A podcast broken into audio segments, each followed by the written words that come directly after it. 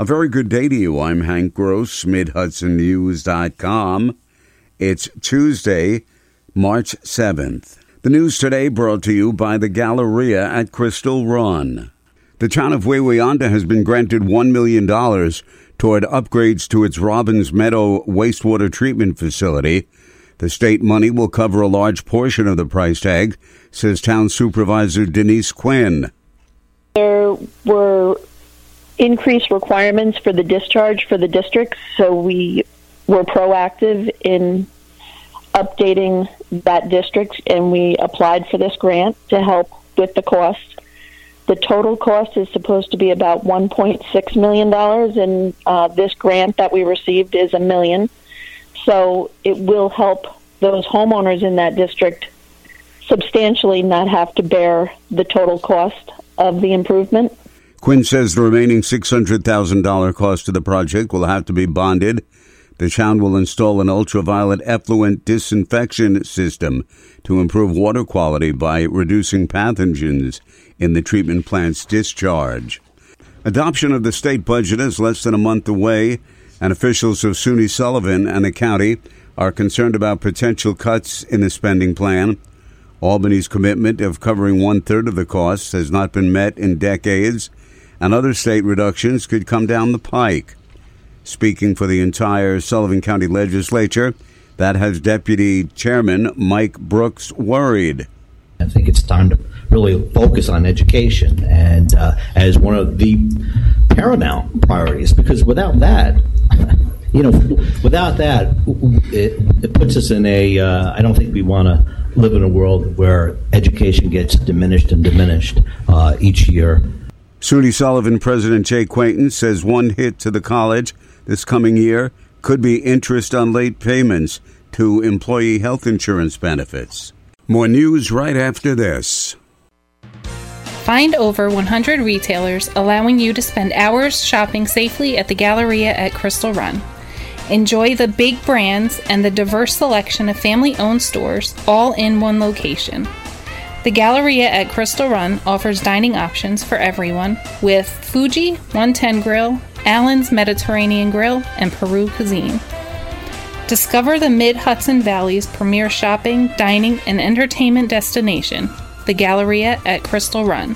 For more information, follow us on Instagram, Facebook, or visit galleria crystal run dot com. A forty-one-year-old Middletown man was sentenced to ten years in state prison in connection with his guilty plea to burglary and the violent home invasion stabbing of his estranged wife. Orange County District Attorney David Hoovler says Jonathan Harris, who was a corrections officer for the city of New York, was also charged with five years of post-release supervision. Harris admitted that he broke into his wife's town of Wallkill home on July sixteenth of last year in violation of an order of protection. When she tried to call nine one one, he knocked the phone out of her hands and stabbed her in the chest, causing a puncture wound to her liver. Harris fled the scene but was arrested by Wallkill Town Police. A fifty-three-year-old town of Deer Park man's been arrested after a month-long investigation for a series of drug and weapons charges. State Police Troop F Violent Gang and Narcotics Enforcement Team, along with the town of Deer Park Police and City of Port Jervis Police, executed a search warrant on the home of John Norris on March third that resulted in his arrest.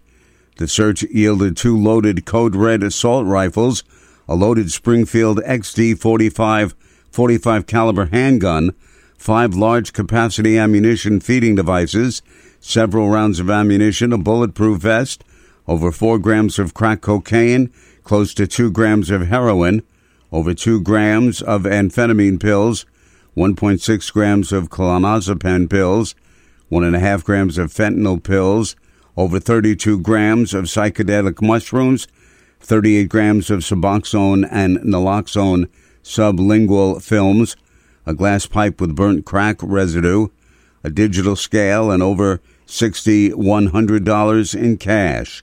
He was remanded to the Orange County Jail on fifty thousand dollars cash bail or one hundred thousand dollars bond. Roger Ramjung was dismissed by the Poughkeepsie School Board Monday.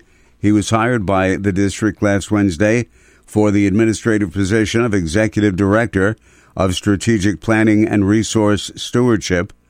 On the same night he was hired in Poughkeepsie, the Newburgh Enlarged City School District was voting to accept his resignation from that district.